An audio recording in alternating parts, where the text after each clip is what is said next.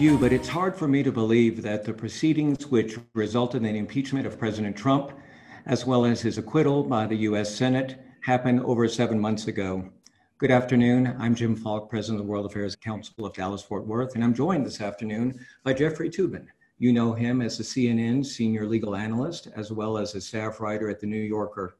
His latest book, True Crimes and Misdemeanors The Impeachment of Donald Trump, is a real life legal thriller that draws out personalities and actually puts you as a fly on the wall descriptions behind some of the key decisions that shaped the Mueller investigation, the Ukraine story, as well as the impeachment and then the subsequent trial.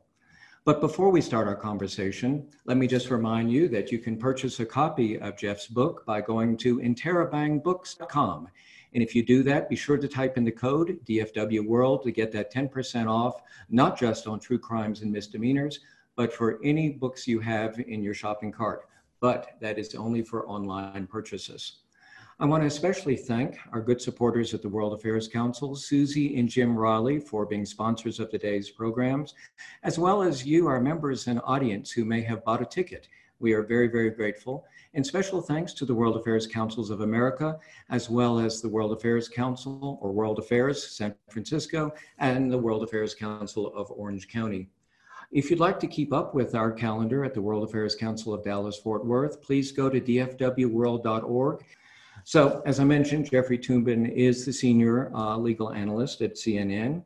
He earned both his bachelor's in law degrees at Harvard, and he was also editor of the Law Review. Uh, from there, he became Assistant United States Attorney in Brooklyn, later working aside independent counsel Lawrence Walsh on the uh, Iran Contra affair. And from there, he turned to journalism, uh, looking at major cases such as the O.J. Simpson trial, the kidnapping of Patty Hearst, which Jeff last brought you to Dallas and Fort Worth, as well as many others. His reporting on the Supreme Court is really exceptional, especially in the New Yorker, where he's written profiles on uh, Justice Roberts as well as many of the associate justices. And I have to say, his book, although written over a decade ago, The Nine, uh, The Inside the Secret World of the Supreme Court, is really just a fascinating examination of the Supreme Court and will really lead to a much better understanding of how the court operates. Jeff, great to see you. I wish you I wish you were in Santa Fe where I am, or that we were in Dallas. Uh, Jim, I, I wish I was in Dallas. I, I mean, I love going to Dallas, and I, uh, you know, I, I can't speak for other authors, but for me, it's always a great privilege to go see people in person when I write a book. You know, writing a book is a very lonely business, and I'm always so flattered and pleased to see a nice big crowd of people who want to talk about my book, who want to get autographed copies. And uh, that look, you know, in, in, the scheme of losses uh, from from this pandemic, it's it's a very very small one, but it is um, it, it is something I, I, regret not being able to do. But uh, it's it is the world that we that we live. we're living in right now. So before we really get into the book, I have to admit that I love listening to the Axe Files. And driving here to Santa Fe, I listened to your interview with David Axelrod. And I have to say, I didn't know the story about your mother. Um, both your parents were involved in journalism, and your mother was the uh, ABC correspondent. Just tell us a little bit about her well, my mother was was really um, she was a great mom, but she was also an extraordinary journalist and really a historic figure in um, in television news. Uh, she joined ABC News in 1964 at a time when each network uh, had literally one woman correspondent. There was one, you know, Pauline Frederick at CBS, Nancy Dickerson at NBC, and my mother, Marlene Sanders, at ABC. Um, she had a five minute news show in the afternoon for four years. And during that period, she became the first network news correspondent woman uh, to cover the Vietnam War. She was there for six weeks. It was an indelible experience in her life, something she was so glad to have done, as difficult as it was. I was, uh, I was six years old at the time. And um, she went on to be an executive um, at ABC, later became a correspondent at CBS News. Um, and you know, I, I, I, grew up in the news business. Uh, my dad was involved with public television. He was Bill Moyers' producer for many years. Then he was director of news for um, uh, WNET, which is the public television affiliate in New York City. And um, you know, I, I, I I did go to law school and I did practice law for several years. But I sometimes think of of my journalism career as coming into my genetic destiny. You know, my parents they really steered you away from it. Uh, exactly. You know, my parents, um, you know, they, they, understood, and I think they were right, that news in particular is a very uh, mercurial business. Um, there's no such thing as making partner in uh, in journalism. I mean, people people do come and go. Um, law firms being partner is not what it used to be either, but that's a that's a separate subject. But um, I, I they, they were always worried about you know the instability of journalism and um, sort of steered me away from it. But you know, I think I saw how interesting their lives were and and how much engaged they were with with uh, what was going on in the world. I, I, always did student journalism as a kid in high school and college. I started freelancing for magazines in law school. So uh, I, I, kind of had a foot in both worlds, uh, but um, here I am. It's 20, worked out well. 20, 27 years after I started working at the New Yorker. So I think I've pretty much locked in. This is where I'm going to uh, spend my so time. you know all, all of us or anybody who followed the news over the last two three years we certainly know what happened in in a lot of the facts in your book but you did such a, a nice job of pulling in new things and, and you have such legitimacy in your reporting one of the stories that president trump continues to say is that robert mueller came into his office and essentially begged to be fbi director and you open up with a different way to interpret what happened in that in the Oval Office. I wonder if we might start with that. I, I mean, I think that's a polite way of saying that Trump has lied about what went on in that office for um, you know for, for the entirety of of uh, Mueller's Mueller's tenure as, as as the special counsel. I um, I opened with that scene because I thought it was a great tableau. I mean, here you have the only time uh, that Donald Trump and Robert Mueller have ever met each other. It was May 16th, 2017, the week after um, Trump fired James Comey as FBI director, and Rod Rosenstein, uh, who was the deputy direct, uh, attorney general at the time, he asked Mueller to give the president advice on who would make a good uh, FBI director because Mueller had been perceived as a success for 12 years. Now, just in terms of the facts surrounding what went on there, after J. Edgar Hoover died, Congress changed the law so that FBI directors had limited tenure. They could not serve more than 10 years because Congress didn't want anybody serving as long as, as Hoover did, which was more than 40 years. Congress, in an unusual move, uh, unprecedented, uh, extended Mueller's term for two years so that um, uh, that that um, the, the, the, that he could continue serving um, under under President Obama. But that was it. There was a limit, a legal limit on how long Mueller Mueller could serve. So even if Mueller wanted to be FBI di- director again, he couldn't possibly be because he was barred by federal statute. So the idea that he was begging for his job back is just silly. I mean, it's just it's it's impossible. But I think it's indicative of you know tr- the president's attempt to try to portray Mueller as someone with an axe to grind uh, against him. And, and the proximity of dates is really extraordinary because that date was May 16th, 2017. It was the next day, May 17th, that um, Rosenstein asked Comey to be the um, to be the FBI director, and that was I mean I'm sorry to be the special counsel investigating um, the, the the the 2016 campaign. So you know Trump was shocked to, to see him appointed because he said, "Hey, that guy was just here," but he certainly wasn't begging for his job back. So tell us a little bit about the research for this book. Who did you? I mean, you can tell us everybody you talked with, but was it on the record, or off the record? Well, um, th- this was, I mean, as you mentioned, I've written eight books. This was by far the hardest book uh, that I've written, just in terms of um, the logistics and the journalistic demands. Uh, in part, that was because, you know, I agreed to write the book almost as soon as Mueller was appointed, but I quickly learned, as all journalists learned, that Mueller and his staff weren't talking to anybody.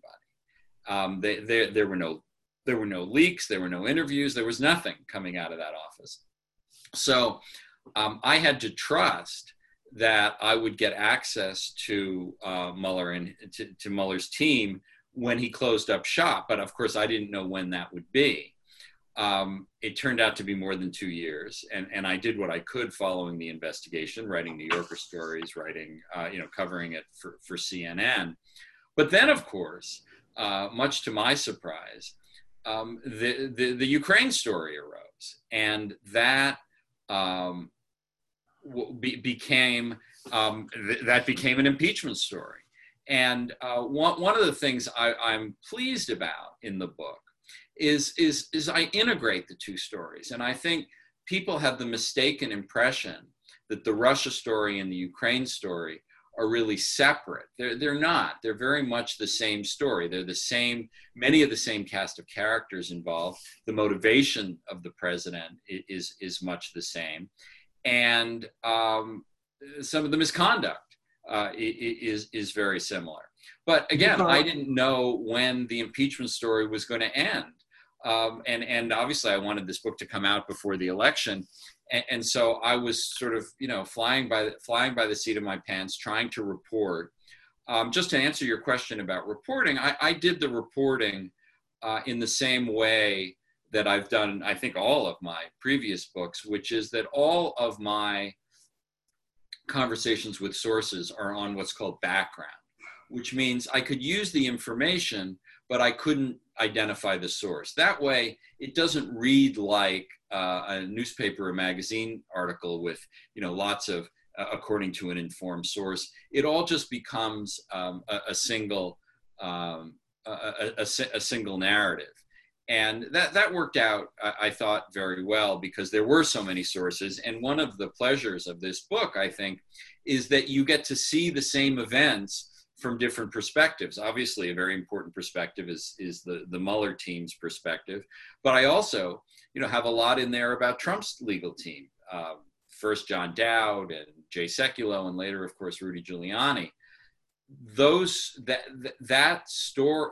So so, so that's that's that was what I, um, you know, how, how I how I did, did the book, and then of course it ends, and I was able to include the first month or so of of the pandemic, which I think is you know, while it is not directly related to the other two, I think a lot of what you saw from Donald Trump in the Ukraine and Russia stories, you see in his response to um, the pandemic.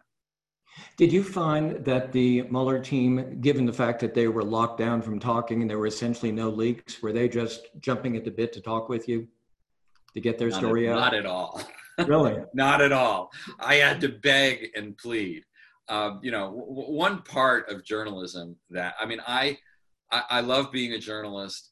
Um, I love having the opportunity to work in television and magazines and write books. But to be honest with you, Jim, one part of the job which I really don't enjoy is trying to get people to talk to me. Uh, I love interviewing them once they're once they're talking, but this whole business of courtship of sources and and frankly begging is what it amounts to um, is is is not something I particularly enjoy. The, the I, I, was fortunate to speak to several members of of Mueller's team, but I, I certainly would not describe them as uh, anxious or uh, chomping at the bit. Can we can we assume though that Robert Mueller, who you were not able to interview for this, did he authorize or turn a blind eye and uh, his team and let them know that it was okay to talk with you? I think that's right. Um, you know, the, the, Mueller was, you know, quite fastidious. I think most, as most people know, about neither he, neither he nor anyone in his office had any contact with um, the the news media during his investigation. But once it was over, once the report was filed, once he closed down its office, then I think um, uh, he and his staff recognized that it's part of history and it, it, it, it's worth participating, at least in my version of. it. Dallas Baptist University is a global, Christ centered institution whose students are making an impact in business, law, medicine, education, public service, and the list goes on. DBU is honored to sponsor the Global IQ podcast and to offer a significant scholarship for World Affairs Council members towards a Master's in International Studies. For further information about this scholarship or about DBU in general, email Lee Bratcher at leeb at dbu.edu.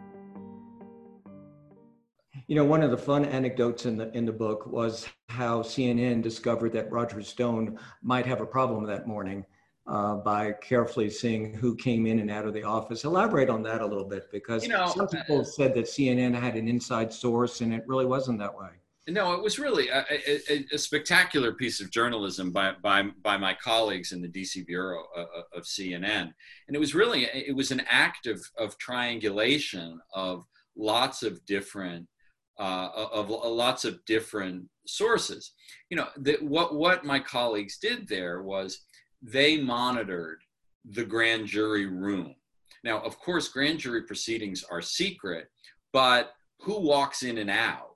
uh, is not a secret. And uh, if you know the cast of characters well enough, um, the, the you, can identify at least with some precision who's being inter you know what what, what subject the grand jury is, is exploring and my colleagues at, at, at in the dc bureau knew that there were lots of witnesses related to the roger stone case who came in one after another in this period uh, leading leading up to the denouement.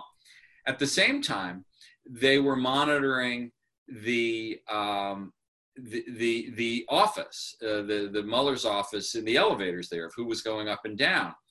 They saw back at the grand jury that there were several sessions where it was just the lawyers in with the grand jury. Now, if you know anything about grand, federal grand juries, if the grand jury is being asked to issue an indictment, the lawyers alone, without witnesses, go in there and explain the law and talk about the evidence to the grand jury and ask the grand jurors to vote. So, so the, the CNN journalists thought, well, you know, it's just the lawyers; they must be moving to an indictment of of Roger Stone. At the same time, they saw one day that one of the prosecutors they knew to be involved with the uh, Roger Stone case, wheeling a suitcase out of the office um, in, in DC. So they thought, well, it looks like he's going somewhere. And maybe he's going to Florida. Maybe he's going to supervise the, the arrest of, of um, Roger Stone. The, um, the, the so so so they arranged for for a crew to be at Roger Stone's house at, at dawn the following morning, and lo and behold, um, shortly after the crew showed up, they saw you know a bunch of vans with guys in FBI FBI uh, jackets uh, coming coming to bang on the door and to arrest Roger Stone, and we got this fabulous uh, video uh, uh, of the arrest, but um, there was no collusion, to coin a phrase, between Mueller and the and CNN. It was just really good journalism and and deduction by by my colleagues. And I hasten so, to add, I had nothing to do with it. They so, uh, one of our viewers, Paula, asks, "Are we just going to talk about process, or do you want to discuss content?" Yes, Paula, we're going to discuss content. And let me also say that I'm seeing some for the first time, and maybe it's the subject we're discussing, some inappropriate language, and we're trying to delete that as quickly as possible. We apologize for that. Did I did I say something? Absolutely not. But something is popping up from a few of our no, it's definitely not from you. Oh, oh um, okay. Oh, I think gosh. it shows I, the time I, we're living in. We have some tools. I, apologize. No. I, am ready to apologize because I have been known to use inappropriate language. No, it's definitely did not come from you. You did not use this language. I promise you. Okay. Um, what was the first act that motivated the FBI to open up an investigation? Well, this this is a, uh, a, a, highly controversial subject, and and the subject of, uh, an investigation that William Barr uh, ordered um, and and is and presumably will come out before the election. Uh, based on uh, everything I know, uh, I'll tell you exactly what the beginning of the FBI investigation was. It was in the summer of 2016. Um, it was um, uh, right after the um, uh, WikiLeaks released uh, the hacked uh, DNC emails on the eve of the Democratic National Convention. Um, that, that, that was a very serious breach and uh, a big piece of news and very damaging to Hillary Clinton because those emails revealed that people in the Democratic leadership uh, were uh, appeared to be leaning on the scale in favor of Hillary Clinton against uh, Bernie Sanders.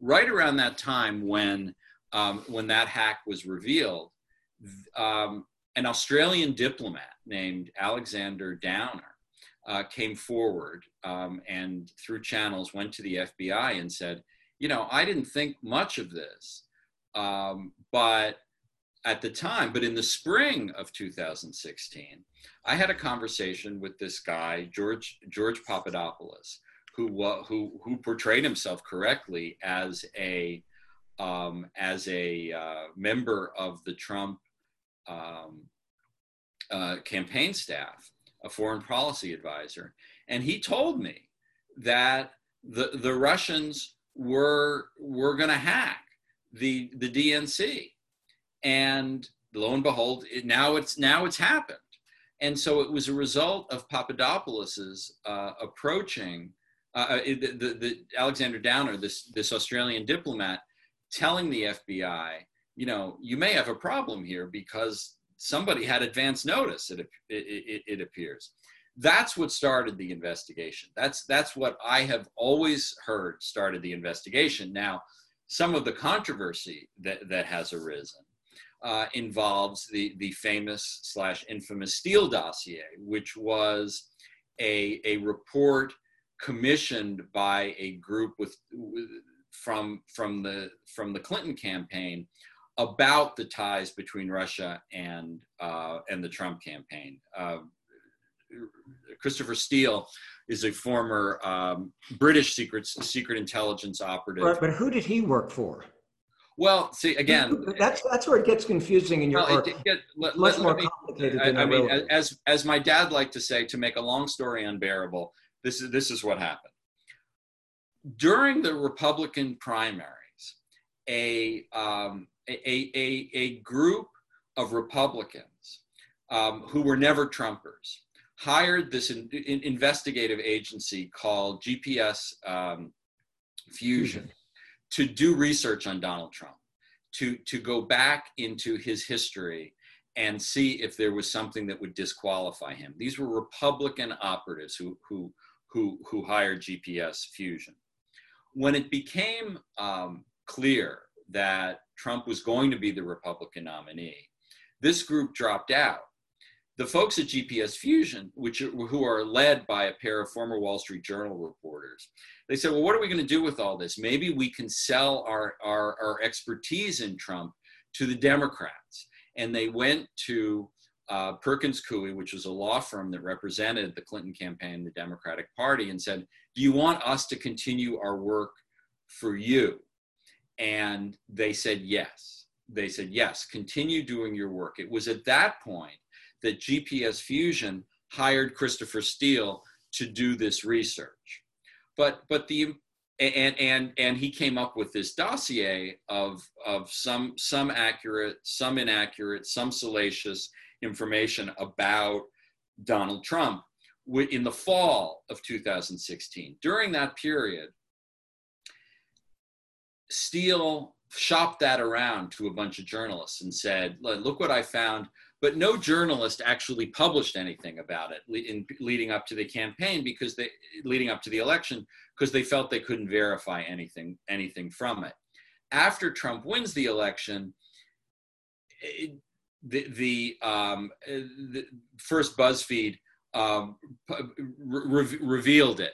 But the, the important point is that you know one, one of the the things that that Mueller's critics and, and the FBI's critics have said was that somehow the Steele dossier was the was the um, origin of the FBI investigation and the Mueller investigation, and it just clearly was not. I mean, that that's just not the, the, the chronology didn't work that way. Now, one of our viewers, Gary, asks Did the Clintons pay money? Uh, d- does the author address Clinton's paying $12 million for the uh, Steele dossier? No, they didn't pay anywhere near that amount of money. What did they did they pay? I, I don't remember what the exact what I, I don't I mean that's crazy. I mean it couldn't possibly be be be that much money. So take a minute and, and describe in your view really how Mueller in a sense was held hostage by his own concept of what his job was being special counsel versus being an independent counsel, which Ken Starr was. Right. This is an this is an important difference that I don't think uh, a lot of people realize. Is um, you know th- there used to be a law called the Ethics in Government Act um, that had a provision that said there can be independent counsels appointed by a three-judge panel uh, who operated really independent of the Department of Justice. And, and Lawrence Walsh, who I work for, uh, was an independent counsel. Kenneth Starr was an independent counsel. And they really had nothing to do with the, the Department of Justice.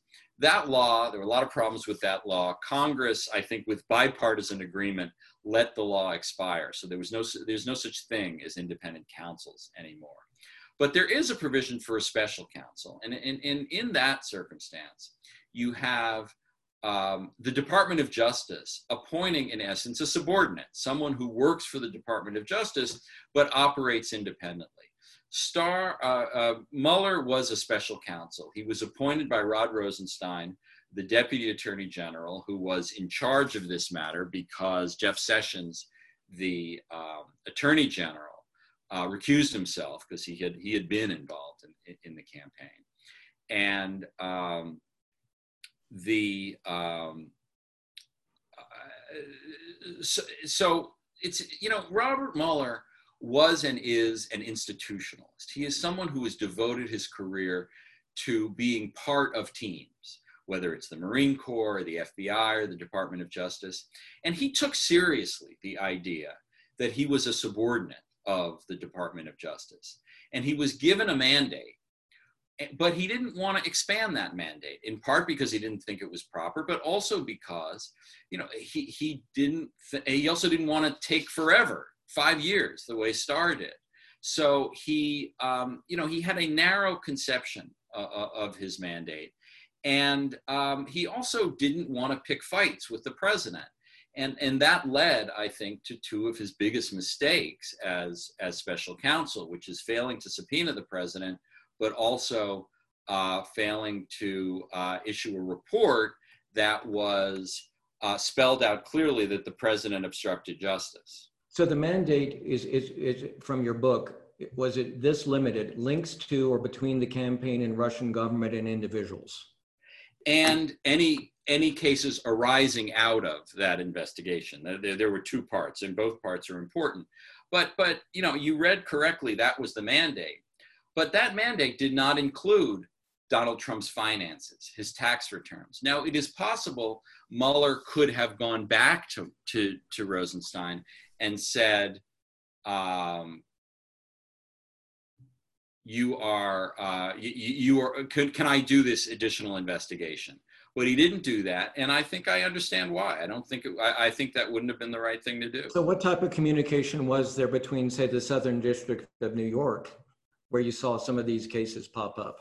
And, well, and, Mueller turned over jurisdiction in several of these cases. Michael Cohen, the, the investigation of, of um, Donald Trump's personal attorney, went to the Southern District because Mueller felt that was not within his original jurisdiction. Again, I don't think every prosecutor would have made that same judgment. I think, but I think that shows how Mueller was not trying to, you know, bring down Donald Trump. He was trying to do his limited mandate, and he felt Cohen was not within uh, that jurisdiction. Now, um, the, um,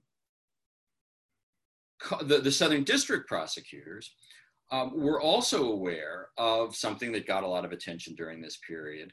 Um, the Department of Justice policy that said um, sitting presidents will never be indicted by the Department of Justice. That, that that is against Department of Justice policy. I happen to think that policy is correct. I don't think there is any way under our constitutional system that a, a sitting president of the United States can also be uh, a, a, criminal defendant.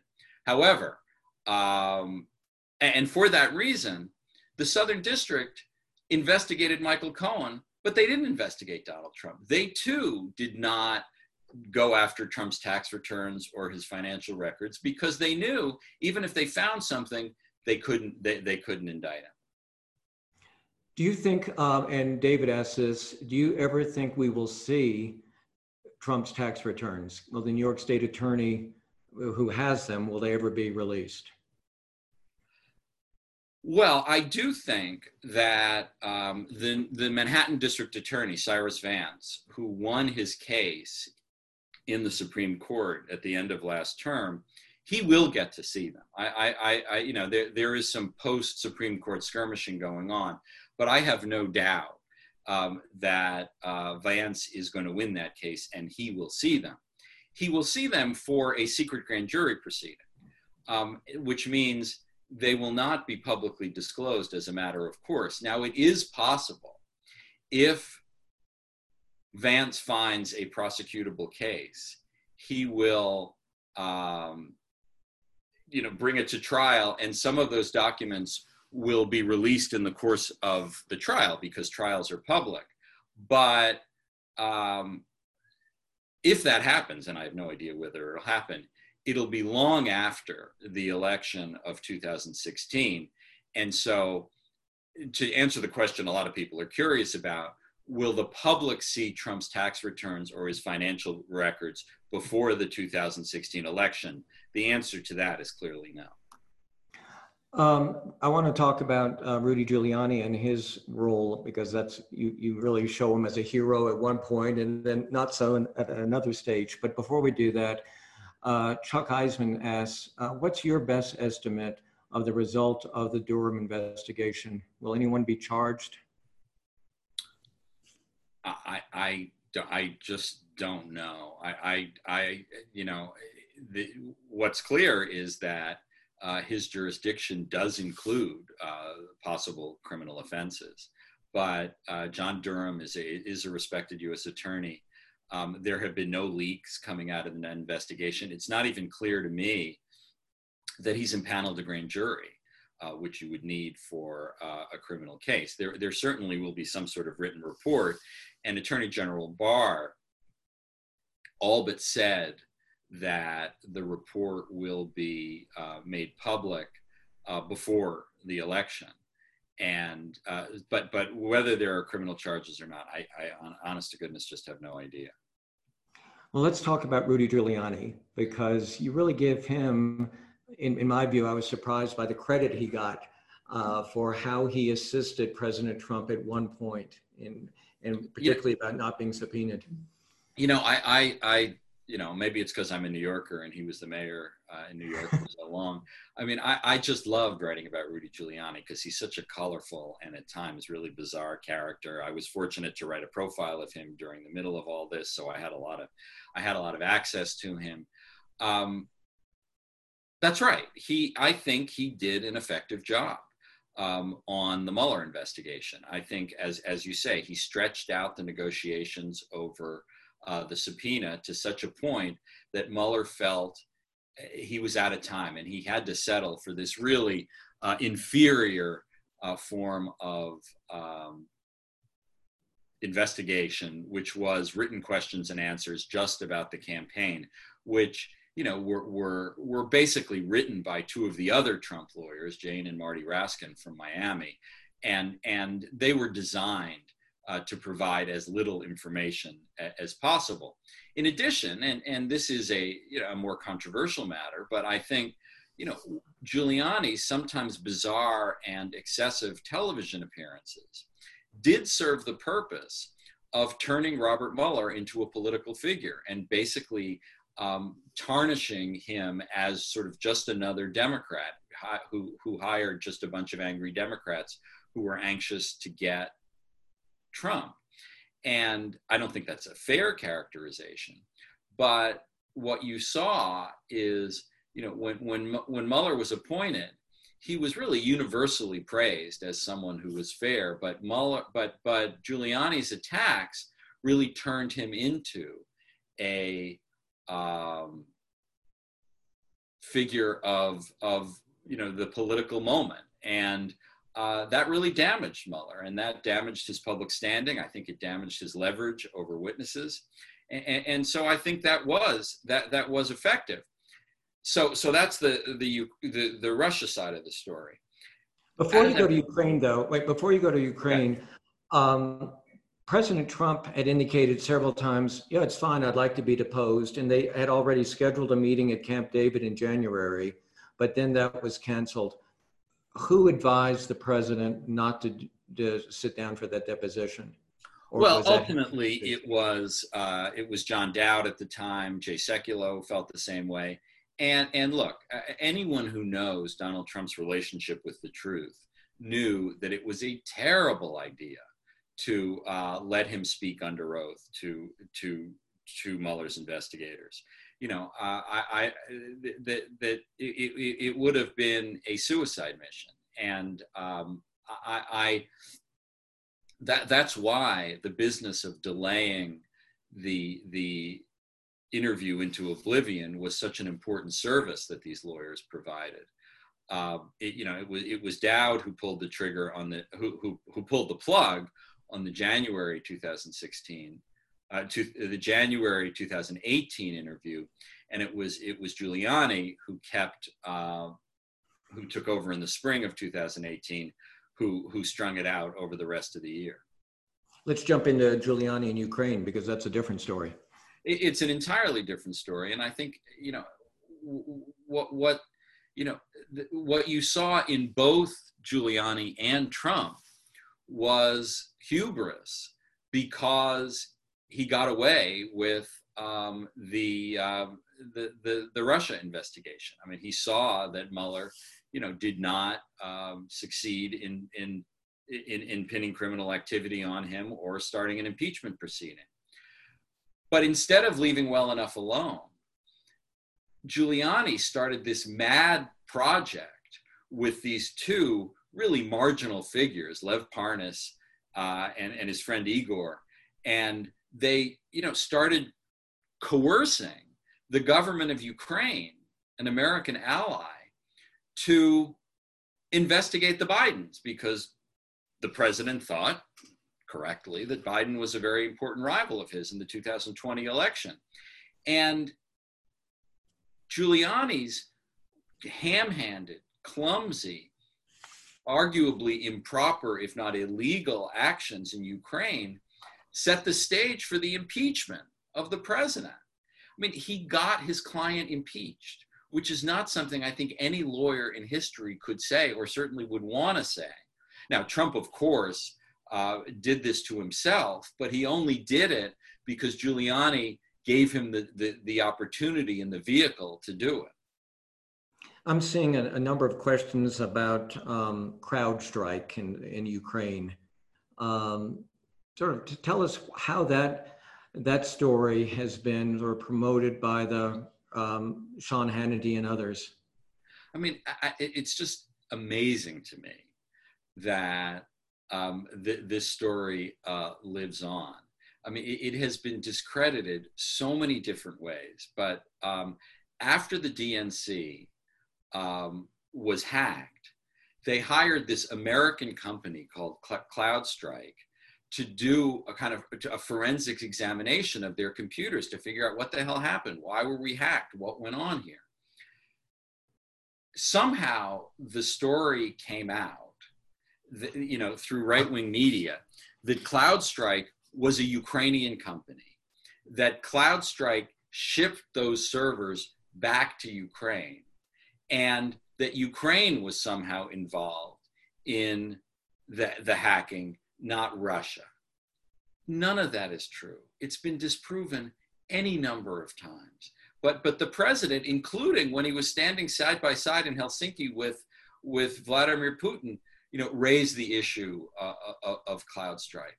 But I mean, it did not, I mean, n- nothing happened with CloudStrike related to uh, the hacking. This was all part of this conspiracy theory to prove that Ukraine actually did the hacking as opposed to uh, Russia.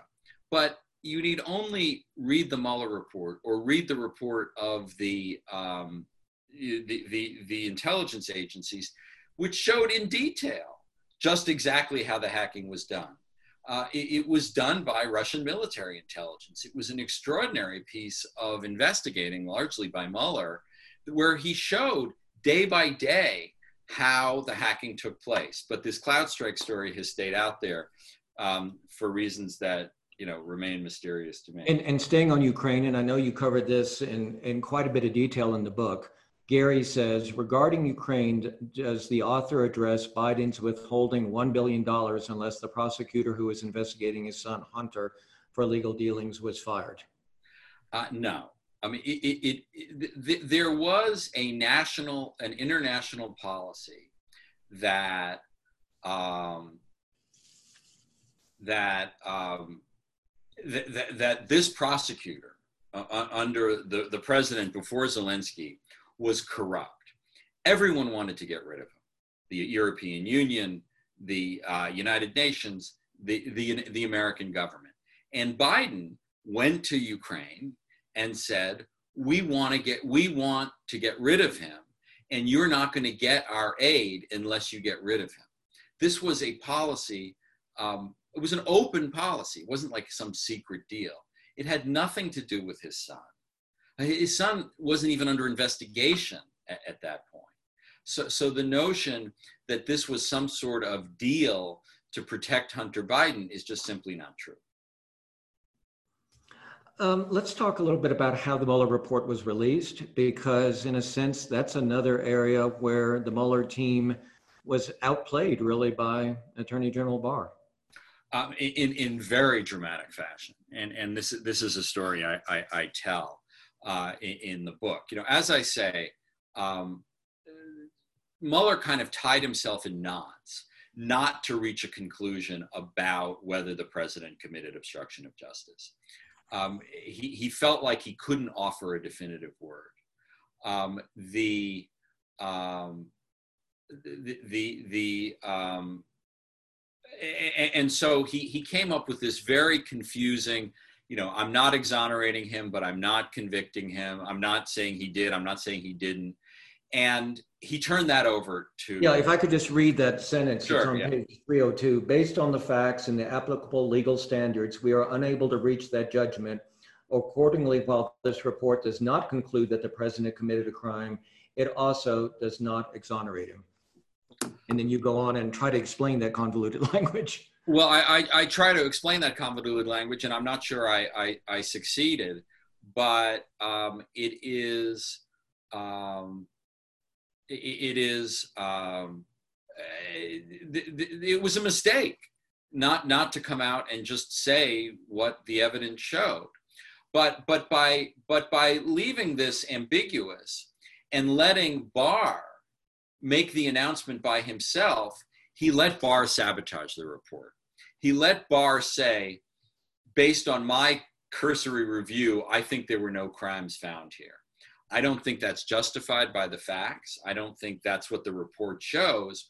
But Mueller, the institutionalist that he is, trusted that uh, Mueller that, that that Barr would deal with him in a in a straightforward fashion, and I think he didn't realize what a partisan uh, Barr Barr had become. Because Barr gave him a chance to review the letter. Barr gave him a chance to review the letter, and you know this is a key moment, and I think it's so interesting how people think. And what happened was, Barr's dep- uh, one of the, one of Barr's deputies went to uh, Aaron Zebley, who was effectively the second in command of, of, of Mueller, and said, "Would you like to review the letter first?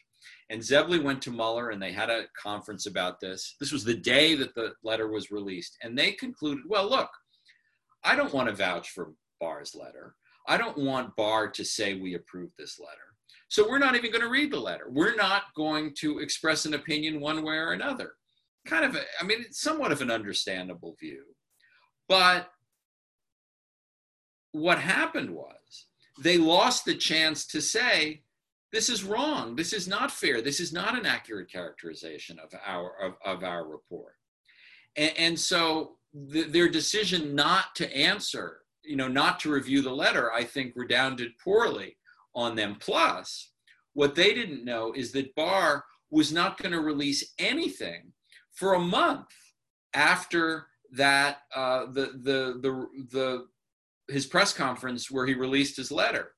So all anybody knew about the Mueller report from the day of Mueller, the, the day of Mueller's press, uh, the Barr's press conference was what Barr said about it, his minimizing it and frankly uh, misleading people about it. That was um, a uh, I, I, I and and the the the, the um, conventional wisdom about the report hardened over that following month and and the fact that that you know the report wasn't out there basically led people to say the president most of all saying oh there was nothing here. This whole thing was a waste of time. When in fact if you read the report as i think not that many people did you can see that there was actually a lot there.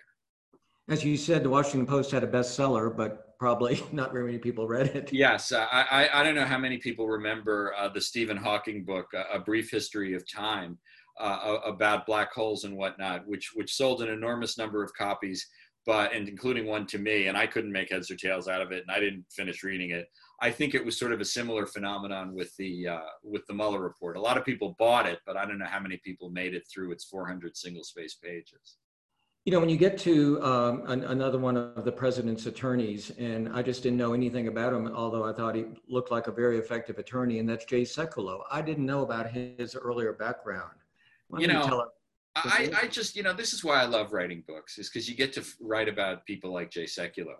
You know, what, what, and also, uh, I, I hate to sound like Father Time here, but when you cover law as I have for, you know, now several decades, a lot of the same people turn up again and again. And uh, in my first book about the Supreme Court, The Nine, I have a whole chapter about Jay Sekulow because Jay Sekulow, uh, he grew up in a Jewish family on Long Island, but when he moved to Atlanta, he became an evangelical Christian and he started representing this group called Jews for Jesus, which he belonged to, which is a, a, a Christian group. And he started litigating cases which really revolutionized free speech law on behalf of, of, of um, religious organizations. He was a very successful Supreme Court advocate. He also became a leader in the conservative movement and wound up being hired by Trump in uh, as, as sort of the constitutional lawyer in the Mueller investigation he, he wound up doing a lot more than just constitutional law because uh, the, the president fired John Dowd. It was really up to, I mean, um, was practically the only lawyer there for a while. But um, it was um, a, um, I, I mean, he, he's just a great character and a very good lawyer. And he was the one from the very beginning saying, don't let Donald Trump talk to investigators, and his view ultimately prevailed. So, in the book, you also talk a lot about how the President Trump and his advisors really have used, I guess, more President Trump, the power of the pardon. And John McClure says, "Is there any chance that Stone, who's had his sentence commuted, uh, will be resent to jail for his crime? So, respond to John's question about uh, Stone and how has the president used the his power of pardoning people?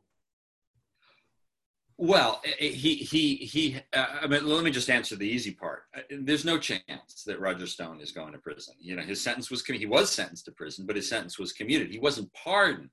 So uh, when you're pardoned, uh, like Patty Hearst was pardoned, um, you are no longer a convicted felon. It's like the case never happened.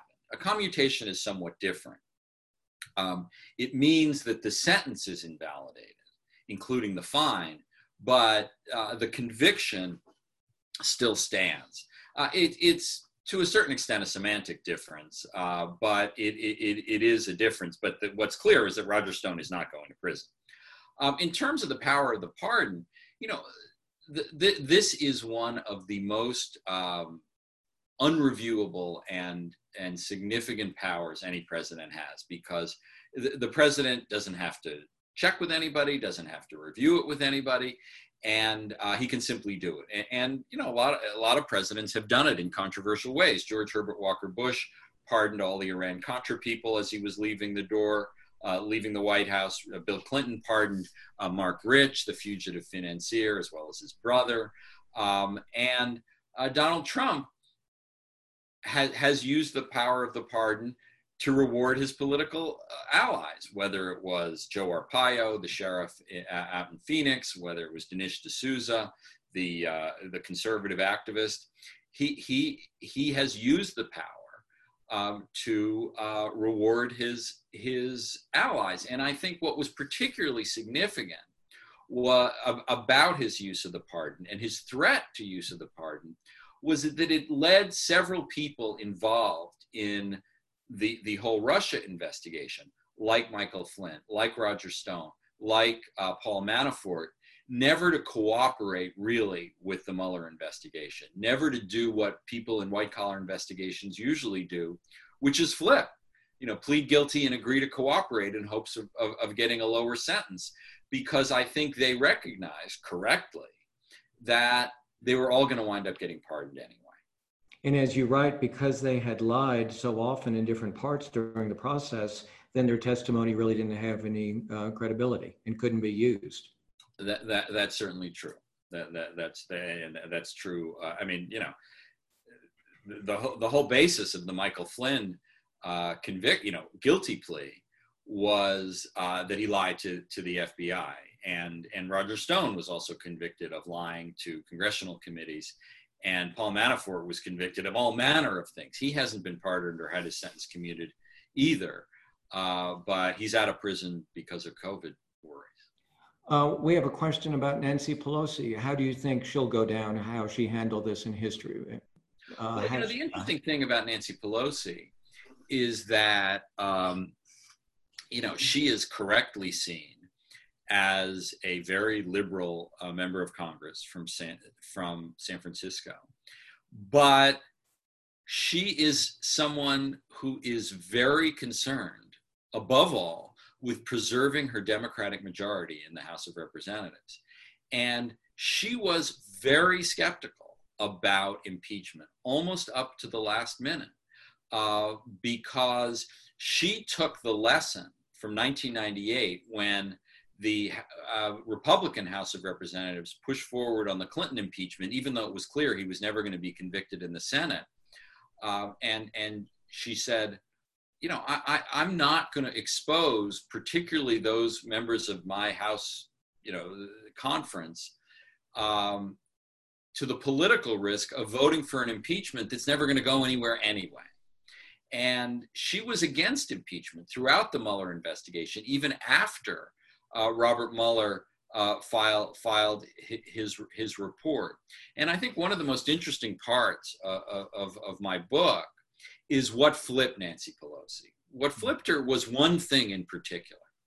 Um, there were five members, uh, freshman members of the House of Representatives, uh, all of whom uh, were elected in Trump districts in uh, 2018, led by a woman named a- Abigail Spangenberger uh, from Virginia, former CIA agent who was elected in a very purple district.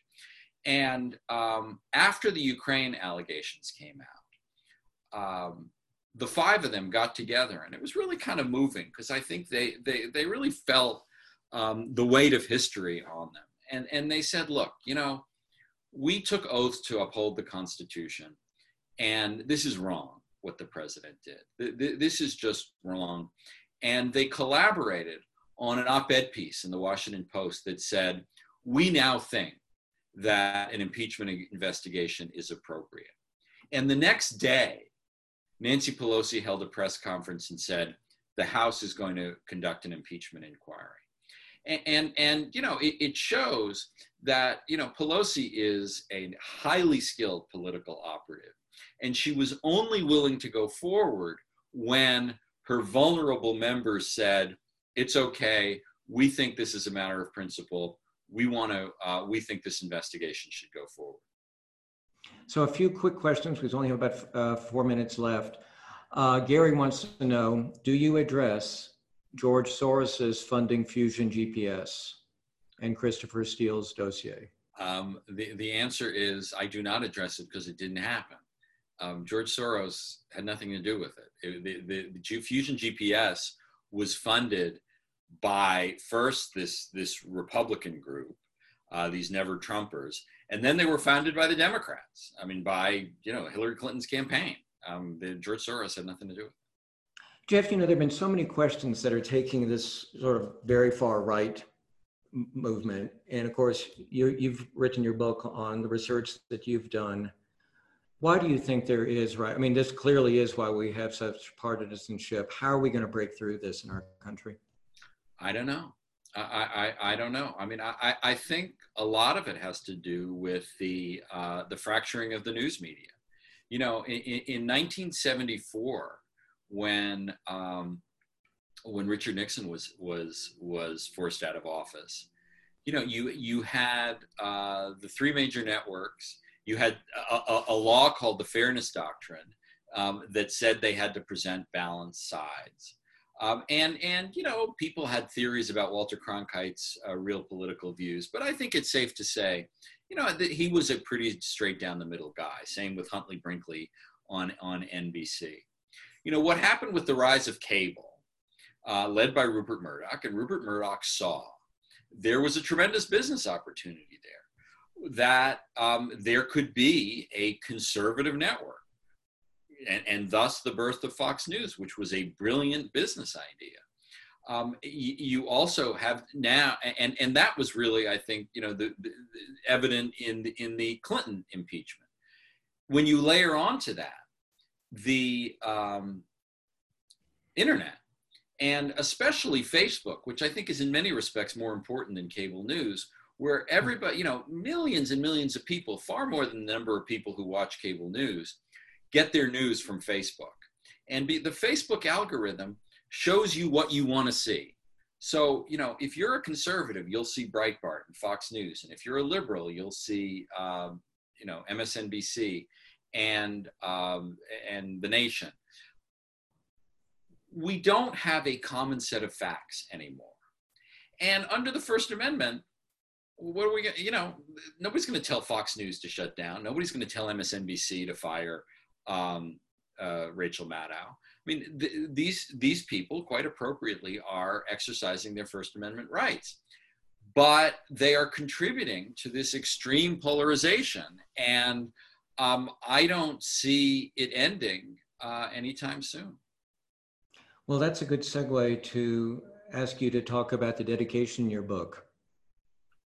Um, the, the dedication in my book is to my fellow journalists. And, and there are really sort of two reasons for that. One is that um, this has been a terrible time for uh, the, um, the, the, much of the journalism world for, for business reasons. I mean, the, the internet has all but destroyed um, the, uh, uh, the, many newspapers in the country. Uh, you know, here we are in Dallas. You know, the Dallas Morning News, the the Star Telegram in Fort Worth. I mean, these used to be enormous newspapers, tremendously uh, influential in their communities, and you know, the the apps, the, the, the the circulation has plunged and even more significantly advertising has plunged and they have become really marginal businesses. And i, I just wanted to i don't really have a solution to that. Uh, but it's just been a, a, a scary time uh, from a business perspective but the other and the virus hasn't helped either sorry the virus hasn't helped either well i mean yes that's true but but the, the decline of newspapers long predates uh, uh, I'm happy that someone asked this question. Are you planning well, I, to? the other reason I added, I, I just, you know, the the president's words, fake news, enemies of the people. I don't think it's true. I don't think it's right. I'm proud to be a journalist. I think journalists are indispensable uh, to the flourishing of our democracy, and that's the other reason why I dedicated the book to our other, to my fellow journalists. So I'm glad someone else asked this question. Are you writing, planning to write a sequel to the Nine? Well, I did sort of write a sequel to the. Oh, are you planning to do it with HBO. another one? Uh, another one.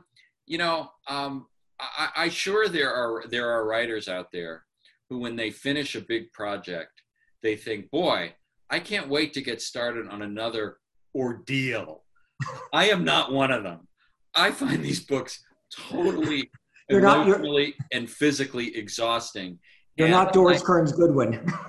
yeah, you know, well, but you know, you look at Doris's work, uh, whom I admire a great deal. They are spaced out by several years. Uh, Yeah, she's, and, you know, she spends a decade with each president that she writes about. yeah, and, and David McCullough, and and you know, th- these are you know people I, I admire uh, a, a Well, great deal. I want to thank you for spending an hour with us. And for those of you whose questions I did not read, uh, when we have Sarah Sanders in a few weeks, maybe I'll read them then. Keep on watching and listening to our program. And uh, Jeff, congratulations on your book and uh, continued, uh, continued good health to you and your family. Thank you, Jim, and thank you to all the people who watched. And remember, you can purchase a copy of Jeff's book uh, now at interrobangbooks.com, 10% off. Just type in BFW World.